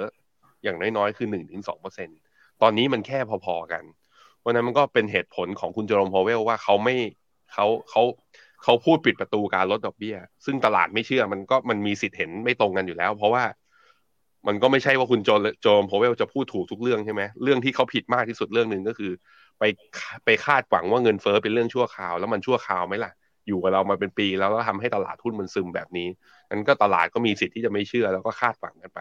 แต่ว่าเราในฐานะนักลงทุนนะก็จำเป็นที่จะต้องติดตามประเด็นนี้เป็นประเด็นสำคัญกับการเคลื่อนย้ายเงินทุน แล้วก็มีผลต่อตัวกระแสเงินทุนโดยเฉพาะสกุลดอลลาร์ว่าจะเคลื่อนไหวทางไหน และจะมีผลกับพอร์ตในภาพรวมของเราด้วยครับ ครับ ก็พาคุณผู้ชมไปดูต่อนะครับ กับประเด็นของคุณปู่วอร์เรนบัฟเฟตจากเบิร์กเชียร์แฮทาเวย์ครับที่พูดไปเมื่อสุดสัปดาห์ที่ผ่านมา เมื่อวานนี้รายการของเราก็รายงานไปบางส่วนแล้วนะครับ แต่ก็รายงานไปไม่หมดฮะเพราะว่าคุณปู่สองท่านเนี่ยโอ้โหพูดกับผู้ถือหุ้นพูดกับนักลงทุนนานมากนะครับ พี่แบงค์ห้าชั่วโมงครับห้าชั่วโมงคือพูดติดต่อกันไม่หยุดเลยนะฮะก็คุณปู่ทั้งสองท่านเนี่ย ชาร์ลีมังเกอร์อายุปีนี้เก้าสิบเก้าแล้วครับวอร์เรนบัฟเฟตเก้าสิบสองปีฮะคนแก่อายุเก้าสิบกว่า คุยกันกับผู้ถือหุ้นห้าชั่วโมงนะครับเพราะฉะนั้นเนี่ยโอ้โหประเด็นเยอะมากครับ วันนี้เดี๋ยวเราก็เลยมาพูดประเด็นที่มัน ขยับเข้ามาใกล้เราหน่อยนะฮะก็ช่วงที่ผ่านมานะครับเมื่อวานนี้เรารายงานไปเราบอกว่าคุณปู่เนี่ยมีมุมมองกับเรื่องของการลงทุนในพอร์ตเบิร์กเชียร์แฮทาเวย์เป็นยังไงบ้าง มีมุมมองต่อสถานการณ์เศรษฐกิจสหรัฐยังไงบ้างเดี๋ยวมาดูหน่อยมุมมองกับญี่ปุ่นเป็นยังไงบ้างนะครับคุณวอร์เรนบัฟเฟตบอกนะครับว่าที่ผ่านมาเนี่ยเขาชื่นชอบตลาดหุ้นญี่ปุ่นฮะแล้วก็ชอบเอาเงินไปลงทุนในญี่ปุ่นมากกว่า โดยเฉพาะอย่างยิ่งมากกว่าไต้หวันด้วยนะครับ เพราะว่าตอนนี้ประเด็นเรื่องของจีนกับไต้หวันเนี่ยทำให้ต้องระมัดระวังลดสัดส่วนการลงทุนนะครับใน TSMC แม้จะเคยออกมาพูดว่า TSMC เนี่ยเป็นบริษัทที่มีการจัดการที่ดีที่สุด แล้วก็มีความสำคัญต่อห่วงโซ่อุปทานของโลกก็ตามครับ คุณปู่วอร์เรนบัฟเฟตออกมาบอกนะครับว่าไต้หวันเซมิคอนดักเตอร์เนี่ยยังคงเป็นหนึ่งในบริษัทที่มีการจัดการที่ดีที่สุด แล้วก็มีความสำคัญในโลกนะครับโดยไม่มีใครในอุตสาหกรรมชิปที่สู้กับบริษัทนี้ได้ แต่ถึงแม้ว่าจะชื่นชอบแค่ไหนนะครับเบิร์กเชียร์แฮทาเวย์ก็ต้องตัดสินใจ ขายหุ้นแล้วก็ลดสัดส่วนการถือครอง TSMC ลงมานะครับในไตรมาสที่ 4 หลังจากลดการลงทุนออกไปนะครับโดยให้เหตุผลว่า สัดส่วนการถือหุ้นเนี่ยที่ลดไปก็มาจากความตึงเครียดระหว่างจีนกับไต้หวันนะครับสำหรับจีนแล้วก็สหรัฐเนี่ยคุณวอร์เรนบัฟเฟตยังคงแนะนำให้ 2 ประเทศทำความเข้าใจกันนะครับแล้วก็ไม่ควรจะมีการกระทบกระทั่งกันมากเกินไป เพราะว่าทั้งคู่เนี่ยนะครับจะได้ผลกระทบไม่มีใครที่อาจจะสามารถได้ประโยชน์จากการทำสงครามการค้าสงครามเศรษฐกิจในครั้งนี้ได้ ขณะที่คุณปู่ชาลีมังเกอร์นะครับก็เรียกร้องให้จีนกับสหรัฐ มีความเห็นอกเห็นใจซึ่งกันและกันนะครับ โดยในช่วงที่ผ่านมานะครับราคาหุ้นของ TSMC ก็มีความผันผวนนะครับแล้วก็มีการปรับตัวลงมาหลังจากที่ Berkshire Hathaway เปิดเผยว่าได้มีการลดขนาดสัดส่วนในพอร์ตของ Berkshire นะครับนอกจากนี้นะครับยังคงส่งสัญญาณด้วยว่า ยังสนใจในตลาดหุ้นญี่ปุ่นครับตัดสินใจว่าจะเพิ่มสัดส่วนลงทุนในหุ้นญี่ปุ่นมากขึ้น หลังจากที่ปัจจุบันเนี่ยมีการถือหุ้นนะครับในบริษัทต่างๆของญี่ปุ่นนะครับถือหุ้นในบริษัทการค้าอยู่ประมาณ 7.4%แต่คุณปู่วอร์เรนบัฟเฟตก็บอกนะครับว่าจะถือไม่เกิน 9% แล้วก็ในช่วงเดือนที่ผ่านมานะครับเขาก็ได้เดินทางไปเยือนญี่ปุ่นนะครับ ก็บอกว่าออชอบครับชอบความเรียบง่าย ชอบดูตัวเลขที่เกี่ยวข้องกับผลประกอบการแล้วก็งบการเงินของบริษัทญี่ปุ่นนะครับ ก็ถือว่ายังคงมีความมั่นใจแล้วก็ชื่นชอบญี่ปุ่นนะครับ เพราะฉะนั้นครับตอนนี้ญี่ปุ่นยังคงเป็นหนึ่งในตลาดที่นักลงทุนทั่วโลกกลับมามองแล้วนะครับ หลังจากที่คุณปู่วอร์เรนบัฟเฟตเริ่มเข้าไปเพิ่มสัดส่วนการลงทุน แล้วก็มีหลายวิวาทะนะครับที่คุณปู่วอร์เรนบัฟเฟตพูดไว้อย่างน่าสนใจในงานนี้ ไม่ว่าจะเป็นที่ออกมาบอกว่าเงินสดเนี่ยตอนนี้นะครับเงินสดไม่ได้เป็นขยะนะครับเอ่อ cash is not a trash นะฮะแล้วก็ออกมาพูดได้ว่า ไม่มีเงินสกุลไหนครับที่จะโค่นดอลลาร์สหรัฐไปจากการเป็นเงินสกุลสำคัญของโลกได้ ยังมั่นใจว่า Apple เป็นธุรกิจที่ดีที่สุดที่ Berkshire Hathaway ในการลงทุนในการถืออยู่นะครับแล้วก็บอกว่าธนาคารเนี่ยจะยังมีปัญหา แต่คนที่ฝากเงินก็อาจจะไม่ต้องกังวลมากนักนะครับเขาไม่เชื่อว่าสุดท้ายแล้วจะเกิดเป็นวิกฤตการณ์การเงินครั้งใหญ่ แล้วก็บอกว่า คุณปู่ชาลีมังเกอร์ที่พี่แบงค์พูดไปเมื่อวานนะครับบางทีการกระจายความเสี่ยงก็อาจจะนำมาซึ่งความเสี่ยงซะเอง แล้วก็โอกาสการลงทุนนะครับแบบ VI เนี่ยมาจากการที่คนอื่นทำอะไรที่ดูจะไม่เข้าท่าสมเหตุสมผลนะครับแล้วก็ออกมาพูดนะว่าการลงทุนในญี่ปุ่นยังคงไม่สิ้นสุด แล้วก็จะเดินหน้าเติบโตต่อไปอย่างต่อเนื่อง คุณปู่ชาลีมังเกอร์บอกนะครับว่าปัญญาประดิษฐ์เนี่ยจะไม่สามารถสู้กับปัญญามนุษย์ได้นะครับ แล้วก็มีหลายเรื่องฮะคนที่จะประสบความสำเร็จในการเป็นนักลงทุนได้ อาจจะไม่จำเป็นนะครับต้องเรียนรู้เทคนิคของธุรกิจที่ลงทุน แต่จะต้องเข้าใจปัจจัยแวดล้อม แล้วก็ที่สำคัญคือก็ต้องไม่หยุดการเรียนรู้ครับ ก็เป็นความคิดนะครับปรัชญาการลงทุนจากหนึ่งในนักลงทุนที่ยิ่งใหญ่ที่สุดในโลกทั้งวอร์เรนบัฟเฟตแล้วก็ชาลีมังเกอร์ครับ เป็นความเห็นที่น่าสนใจอย่างตัว TSMC เองเนี่ยที่วอร์เรนบัฟเฟตบอกว่ามันเป็นบริษัทที่ดีนะ เก่งแล้วก็เขาเรียกว่าไม่มีเขาเขาใช้คำว่า no league ใช่ไหม ก็คือไม่มีใครที่สามารถที่เป็นผู้ผลิต chipset ที่มีนวัตกรรมหรือเก่งเท่ากับ TSMC ก็จริง แต่สิ่งที่มันสำคัญกว่าคือ geopolitical risk ก็คือความเสี่ยง ปู่ก็ยกตัวอย่างเช่นสมมติว่า จีนเขาเนี่ยเขาคุมน่านน้ำตรงนั้นไปแล้ว Taiwan Semiconductor จะส่งตัว chipset ไปค้าขายได้ยังไงเขาบอกว่าปัจจัยเสี่ยงพวกนี้คือแกเห็นว่าทั้งอเมริกากับจีนเนี่ยมีความตึงเครียดมากขึ้น ผมคิดว่านั้นอาจจะเป็นส่วนหนึ่งด้วย เพราะว่าก็มีข่าวล่าสุดที่แกก็ลดสัดส่วน BYD ลงอย่างต่อเนื่อง ถูกไหมพี่ปั๊บครับเห็นก็มีขายอยู่เรื่อยๆเลย ซึ่งก็เป็นผลที่ทำให้ราคาหุ้นของ EV ในจีน รวมถึง BYD เนี่ยก็มีการปรับตัวร่วงลงมาด้วยเช่นเดียวกัน นั้นแม้แต่แม้แต่คือแต่มันก็เป็นเพราะว่าพอร์ตแกมันมีขนาดใหญ่ขึ้นนะโตมาจากการเป็น VI แต่พอเมื่อพอร์ตใหญ่ขึ้นระดับหนึ่งก็จำเป็นที่จะต้องดู top down และดูภาพรวม landscape ของการทำธุรกิจด้วยเช่นเดียวกันอะใครปู่ก็ยังมีมุมมองที่ดีต่อญี่ปุ่นนะแต่ผมเห็นอย่างที่ผมบอกอะก็คือตลาดหุ้นญี่ปุ่น อยู่ในใกล้จุดโซนที่น่าจะ take profit มากกว่าถ้าดูจากกรอบของปี 2022 ที่ผ่านมานะครับ ครับ ไปดูหน่อยฮะในพอร์ตของ Berkshire Hathaway นะครับเขาซื้อหุ้นญี่ปุ่นในช่วงที่ผ่านมาเนี่ยสัดส่วนเพิ่มเติมเป็นยังไงบ้างนะครับ ล่าสุดเนี่ยนะครับก็มีการเข้าไปถือหุ้นเพิ่มเติมนะครับในบริษัทญี่ปุ่นครับไม่ว่าเป็นในฝั่งของมิตซูบิชินะครับ แล้วก็มีมิซุย มีอิโตชูซูมิโตโมแล้วก็มารุเบนินะครับ ก็เป็นการเข้าไปซื้อหุ้นเพิ่มใน 5 บริษัทที่มีความสำคัญต่อเศรษฐกิจของญี่ปุ่นนะครับ มาดูกันต่อนะครับอาจจะชวนพี่แบงค์อ่านคอมเมนต์ของคุณผู้ชมกันอีกรอบหนึ่งนะครับ ก่อนที่ไปดูข่าวสุดท้ายกันเรื่องของชาวจีนนะครับที่ตอนนี้เนี่ยแห่เข้ามาซื้อบ้านซื้อคอนโดในไทยนะครับน่าสนใจมากนะครับเดี๋ยวมาดูคอมเมนต์กันก่อนครับ อืมครับผมคุณสุนิดาถามว่า จีนกับอเมริกาถือพันธบัตรต่อกันแล้วทำไมยังห้ำหั่นกัน ผมคิดว่ามันการเมืองโลกมันมีความ complexity อะมันมีความซับซ้อนค่อนข้างสูงนะ เจ้าหนี้กับก็เรียกเจ้าหนี้กับลูกหนี้ทะเลาะกัน แต่ว่ามันก็มีจุดแข็งจุดดีคนละอย่างก็ยังทะเลาะกันอยู่ คุณพงศกรก็ถามบอกถามว่า debt ceiling เนี่ย ของอเมริกาเป็นการแก้ไขที่มีจุดสิ้นสุดหรือไม่ อืม จนกว่าจะแก้กฎหมาย ให้มันผ่านไปได้เรื่อยๆ โดยที่ไม่มีเพดาน แต่ถ้าไม่แก้นะ กฎหมายเดฟซีลิงผมลองย้อนดูประวัติของมันเนี่ย มีมาตั้งแต่ปีหนึ่งเก้าหนึ่งเจ็ดใช้วัตถุประสงค์ของมันก็คือใช้เพื่อกำหนดจำนวนหนี้สาธารณะสูงสุดที่รัฐบาลสามารถก่อได้ เพื่อที่เอาไว้ใช้ต่อรองและเรียกว่ารักษาวินัยทางการคลัง ซึ่งที่ผ่านมานับตั้งแต่ปี 1917 เนี่ยจนถึงปีที่แล้วเนี่ย มีการผ่านมาแล้วทั้งหมด 78 ครั้ง ก็คือขยับเพดานขึ้นมาทั้งหมด 78 ครั้ง ซึ่งวิธีการขึ้นเนี่ยก็มีทั้งแบบว่าเป็น regular order คือ ผ่านเป็นกฎหมายเพิ่มเพดานนี้เลย หรือผ่านแบบฉุกเฉิน ผ่านแบบฉุกเฉินก็คือใช้คะแนนเสียงเกินกึ่งหนึ่งทั้งสภาบนและสภาล่าง ซึ่งรอบนี้จะใช้วิธีที่สองผ่านทั้งสภาบนและสภาล่าง แต่ที่มันเป็นปัญหาคือสภาล่างผู้ครองเสียงข้างมากคือพรรคเดลิคับบิกัน สภาบนผู้ครองเสียงข้างมากคือเดโมแครตพอมันเป็น split แบบนี้ก็คือ มันก็เลยเป็นที่มาที่ว่ามันอาจจะโหวตกัน ผ่านไม่ทันเส้นตาย อันนั้นก็คือความเสี่ยงหรือพับบิกันก็พยายามจะบอกว่าเป็นลดรายจ่ายอื่นสิ ทางเดโมแครตก็บอกว่าเฮ้ยมันลดไม่ได้เพราะฉันหาเสียงก็มันก็ต้องกระตุ้นไม่งั้นเดี๋ยวเศรษฐกิจก็มีปัญหาอะนั้นก็เป็นความเสี่ยง ซึ่งมันจะคุยกันยาวมากนะฮะก็คือเรารู้ว่าปัญหาเรื่อง debt ceiling เนี่ยมีมาตั้งแต่สักตั้งแต่ต้นปีอะ เรารู้ว่าปีนี้มันชนเพดานนี่แน่ๆแล้วเราก็วิเคราะห์กันมาตลอด แต่เมื่อไหร่มันผ่านคือข่าวมันก็จะหายไปเลยนะ คือมันเป็นความเสี่ยงที่เทียบไปอาจจะคล้ายๆแบ็กสวอนอะก็คือว่าโอกาสที่มันจะแบบว่าไม่ผ่านแล้วถึงขั้นผิดนัดชำระหนี้มันน้อยมากๆ แต่ถ้าเกิดเมื่อไหร่เนี่ยคือมันอันตรายต่อการลงทุนระดับหนึ่ง อย่างน้อยๆ ก็ในระยะสั้นพักฐานอย่างที่บอกไปคือ ปี 2011 อเมริกาผ่านไม่ทันเส้นตาย แล้วเกิดกอเมนชัดดาว ตลาดหุ้นลงได้ตอนนั้นก็ช่วงนั้นก็ 7-8%อร์เซ็นอยู่ที่ประมาณนั้น แต่ก็ไม่เยอะนะฮะถ้าผ่านได้ ครับ ไปดูกันกับประเด็นเรื่องของชาวจีนบ้างนะครับ ก็ต่อไปเราอาจจะเห็นชาวจีนเนี่ยมาดูในประเทศไทยมากขึ้น แล้วก็มาซื้ออสังหาริมทรัพย์นะครับมากขึ้นครับก็เป็นเทรนด์ที่สำคัญนะครับที่เกิดขึ้นหลังจากที่รัฐบาลจีนประกาศนะครับยกเลิกมาตรการควบคุมโควิดเข้มงวดครับสำนักข่าวรอยเตอร์นะครับรายงานบอกว่าหลังจากที่ชาวจีนเนี่ยต้องอยู่ภายใต้มาตรการล็อกดาวน์อย่างเข้มงวดนะครับมาเป็นเวลา 3 ปี ตอนนี้ก็จะเห็นว่าชาวจีนจำนวนมากนะครับ เริ่มออกมาหาซื้อที่อยู่อาศัยในประเทศไทยกันมากขึ้นครับ โดยที่ผ่านมานะครับ ชาวจีนต้องการลงทุนในตลาดอสังหาริมทรัพย์ในต่างประเทศ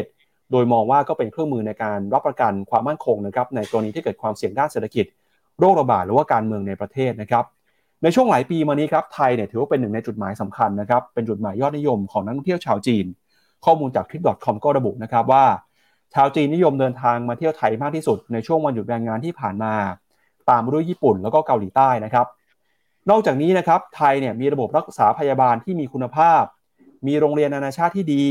ยิ่งดึงดูดให้ชาวจีนเข้ามาซื้อบ้านหลังที่ 2 ไว้ในเมืองไทยนะครับ ทางการไทยคาดว่าจะมีนักท่องเที่ยวจากจีนเดินทางมาอย่างน้อย 5 ล้านคนในปีนี้ โดยในจำนวนนี้เนี่ยบางส่วนตั้งใจว่าจะเข้ามาซื้อที่อยู่อาศัยในไทยด้วยครับ ในฝั่งของผู้เชี่ยวชาญในภาคสังหาริมทรัพย์บ้านเรานะครับ ออกมาระบุว่า มีความต้องการในการซื้อสังหาริมทรัพย์จากชาวจีนเพิ่มขึ้นมานะครับทำเลส่วนใหญ่ก็อยู่ในเมืองที่มีขนาดใหญ่ ไม่ว่าจะเป็นกรุงเทพมหานคร เชียงใหม่ พัทยาแล้วก็บางจังหวัดในภาคอีสานนะครับ โดยชาวจีนเนี่ยเขาบอกว่านิยมเข้ามาซื้อบ้าน แล้วก็ส่งลูกนะครับเรียนในโรงเรียนนานาชาติ แล้วก็ปู่ย่าตายายนะครับ ก็บอกย้ายมาอยู่ในเมืองไทย เพื่อมาดูแลหลานๆเลยครับ เพราะฉะนั้นเนี่ยตอนนี้นะครับหนึ่งในทำเลที่ฮอตฮิตที่สุดในมุมมองชาวจีนก็คือทำเลที่ใกล้กับโรงเรียนอินเตอร์ครับโดยในเดือนมีนาคมที่ผ่านมานะครับคาดว่าจะมีชาวจีนเดินทางเข้ามาในไทยเกือบประมาณ 270,000 คนนะครับซึ่งก็มากที่สุดในรอบ 3 ปีเลยทีเดียว แต่ก็ยังคงต่ำกว่าตัวเลขนะครับก่อนที่จะมีการแพร่ระบาดของโควิด เกือบประมาณ 1 ล้านคนในเดือนมีนาปี 2019 นะครับขณะที่สัดส่วนนักเรียนชาวจีนในโรงเรียนต่างชาติในโรงเรียนอินเตอร์ของบ้านเรานะครับอย่างในโรงเรียนสิงคโปร์ International School Bangkok เนี่ย เพิ่มขึ้นมาครับ จากก่อนที่มีการแพร่ระบาดโควิดสัดส่วนนักเรียนจีนอยู่ที่ประมาณ6%ฮะตอนนี้เนี่ยขยับขึ้นมาเป็น 12-13%นะครับคิดเป็นจำนวนประมาณ 400 คนจากนักเรียนทั้งหมดนะครับ 3,100 คนของโรงเรียนทั้ง 4 สาขานะครับจำนวนก็เพิ่มขึ้นมาเรื่อยๆ แม้ว่าประเทศไทยนะครับจะมีกฎหมายห้ามชาวต่างชาติ ถือครองห้องพักเกิน 49%ในคอนโดมิเนียมหนึ่งโครงการเนี่ย แต่ก็ยังคงพบว่ามีชาวจีนนะครับเข้ามาซื้อคอนโดอย่างไม่ขาดสาย ทำให้ธุรกิจนายหน้าคอนโดตอนนี้เนี่ยก็เฟื่องฟูนะครับ แล้วก็นายหน้าคอนโดครับออกมาเปิดเผยบอกว่าตอนนี้ธุรกิจเนี่ยเปลี่ยนไปนะครับ ลูกค้าจำนวนมากตัดสินใจซื้อห้องพักเพื่อที่อยู่อาศัย แทนการลงทุนเหมือนในอดีต ขณะที่ราคาห้องพักหรูใจกลางกรุงเทพนะครับหากเปรียบเทียบกับราคาห้องพักในจีนแล้วเนี่ยก็ถือว่าราคาในบ้านเรามีราคาถูกกว่าด้วยนะครับ ดังนั้นจึงไม่น่าแปลกใจเลยครับที่มีคนจีนจำนวนมาก ตัดสินใจขายบ้านในจีนแล้วก็ย้ายมาอยู่ในเมืองไทยนะครับ อันนี้ก็จะทำให้ ครงสร้างของตลาดอสังหาริมทรัพย์บ้านเรานะครับแล้วก็โครงสร้างเศรษฐกิจเอ่อแล้วก็เรื่องของตลาดโรงเรียนอินเตอร์เนี่ยเปลี่ยนไปด้วยครับพี่แบงค์อันนี้ก็เป็นปัจจัยที่เราอยากจะมาพูดคุยกันวิเคราะห์กันในมุมเศรษฐกิจนะครับ อืมผมไปเจอข่าวของประชาชาติธุรกิจที่เขาบอกว่าที่ภูเก็ตเนี่ยจะมีโรงเรียนนานาชาติเพิ่มเปิดเพิ่มขึ้นในสองสามปีนี้เจ็ดแปดแห่ง แต่ว่าไม่ใช่แค่ชาวจีนที่มานะพี่ปั๊บเขาบอกชาวรัสเซียก็มา เขาบอกรัสเซียพอตอนที่ผมไปบินไปสัมมนาที่ภูเก็ตพี่ปั๊บคนรัสเซียเยอะ ก็ถามคนพื้นที่แถวนั้นก็บอกว่าเออใช่ รอบเนี้ยหลังจากที่เราเปิดประเทศมา ชาวรัสเซียมาเยอะขึ้น สาเหตุก็เพราะรัสเซียเขาไปเที่ยวที่ยุโรปเขาไปเที่ยวอเมริกาไม่ได้มันก็ปูตินทะเลาะครับ กับยูเครนอยู่เขาก็เลยเนี่ยมาเที่ยวทางทางฝั่งย่านเอเชียทางฝั่งนี้เพราะนั้นก็มีจีนนะมีรัสเซีย แล้วเขาบอกว่าก็มีชาวยุโรปตะวันออก ก็มาเนี่ยพยายามเขาบอกว่ามาด้วยถามว่าแค่ภูเก็ตจังหวัดเดียวจะเปิดโรงเรียนนานาชาติได้เยอะขนาดนั้นเลยเหรอ บอกว่าเกิดอะไรขึ้น ชาวต่างชาติมาทำงานที่ภูเก็ตเหรอคำตอบคือไม่ใช่ไม่ใช่ทั้งหมดพี่ปั๊บพี่ปั๊บรู้ไหมว่าเพราะอะไร มามาเที่ยวไหมครับ ไม่ใช่ครับมาเที่ยวแล้วไม่ต้องซื้อบ้านเขามาทำงานครับเขามาทำงานที่สิงคโปร์เขามาทำงานที่อินโด มาทำงานที่ฟิลิปปินส์มาทำงานที่มาเล โดยที่คุณผู้ชายอะสมมุติละอ่าคุณผู้ชายที่เป็นผู้ใช้แรงงานเนี่ยมาทำงาน ก็ไปพักอ่าก็ไปพักอยู่ที่ทำงาน แล้วก็ให้ลูกเมียเนี่ย มาอยู่ที่ภูเก็ตงงไหมเพราะว่าค่าที่อย่างที่ปั๊บบอกเลยก็คือว่าที่ดินเราราคาคอนโดเราราคาสังหาที่เนี่ยที่เราเนี่ยยังยังไงมันก็ถูกกว่าสิงคโปร์แล้วถ้าให้ลูกอยู่ยุโรป ถ้าให้ลูกอยู่ที่นู่นอะโหบินตั้งสิบสองสิบสามชั่วโมงยี่สิบชั่วโมงเงี้ยถ้าอยู่อเมริกา ก็ให้ลูกมาอยู่ใกล้ๆ บินจากสิงคโปร์ไปที่ภูเก็ตไม่ถึงชั่วโมง แป๊บเดียวเองก็มาเจอกันได้แล้ว นั่นแหละนั่นแหละคือไทยเราก็มีจุดมีเสน่ห์ของพวกนี้ พอเห็นอย่างนี้เราก็รู้สึกว่าโหตอน มีคนมาชวนเหมือนกันบอกว่าให้ซื้อคอนโดที่ภูเก็ตไว้ เริ่มเสียดายมันไม่ซื้อไว้แล้วราคาเห็นก็บอกว่าก็ขึ้นมาเรื่อยๆก็นั่นแหละโอกาสของไทยจริงๆก็อยู่ที่ภาคการท่องเที่ยวนะ แต่ว่าต้องมีกฎหมายคุ้มครองหน่อยไหมก็ฝากรัฐบาลนะต้องดูแลด้วยว่าไม่ใช่ว่า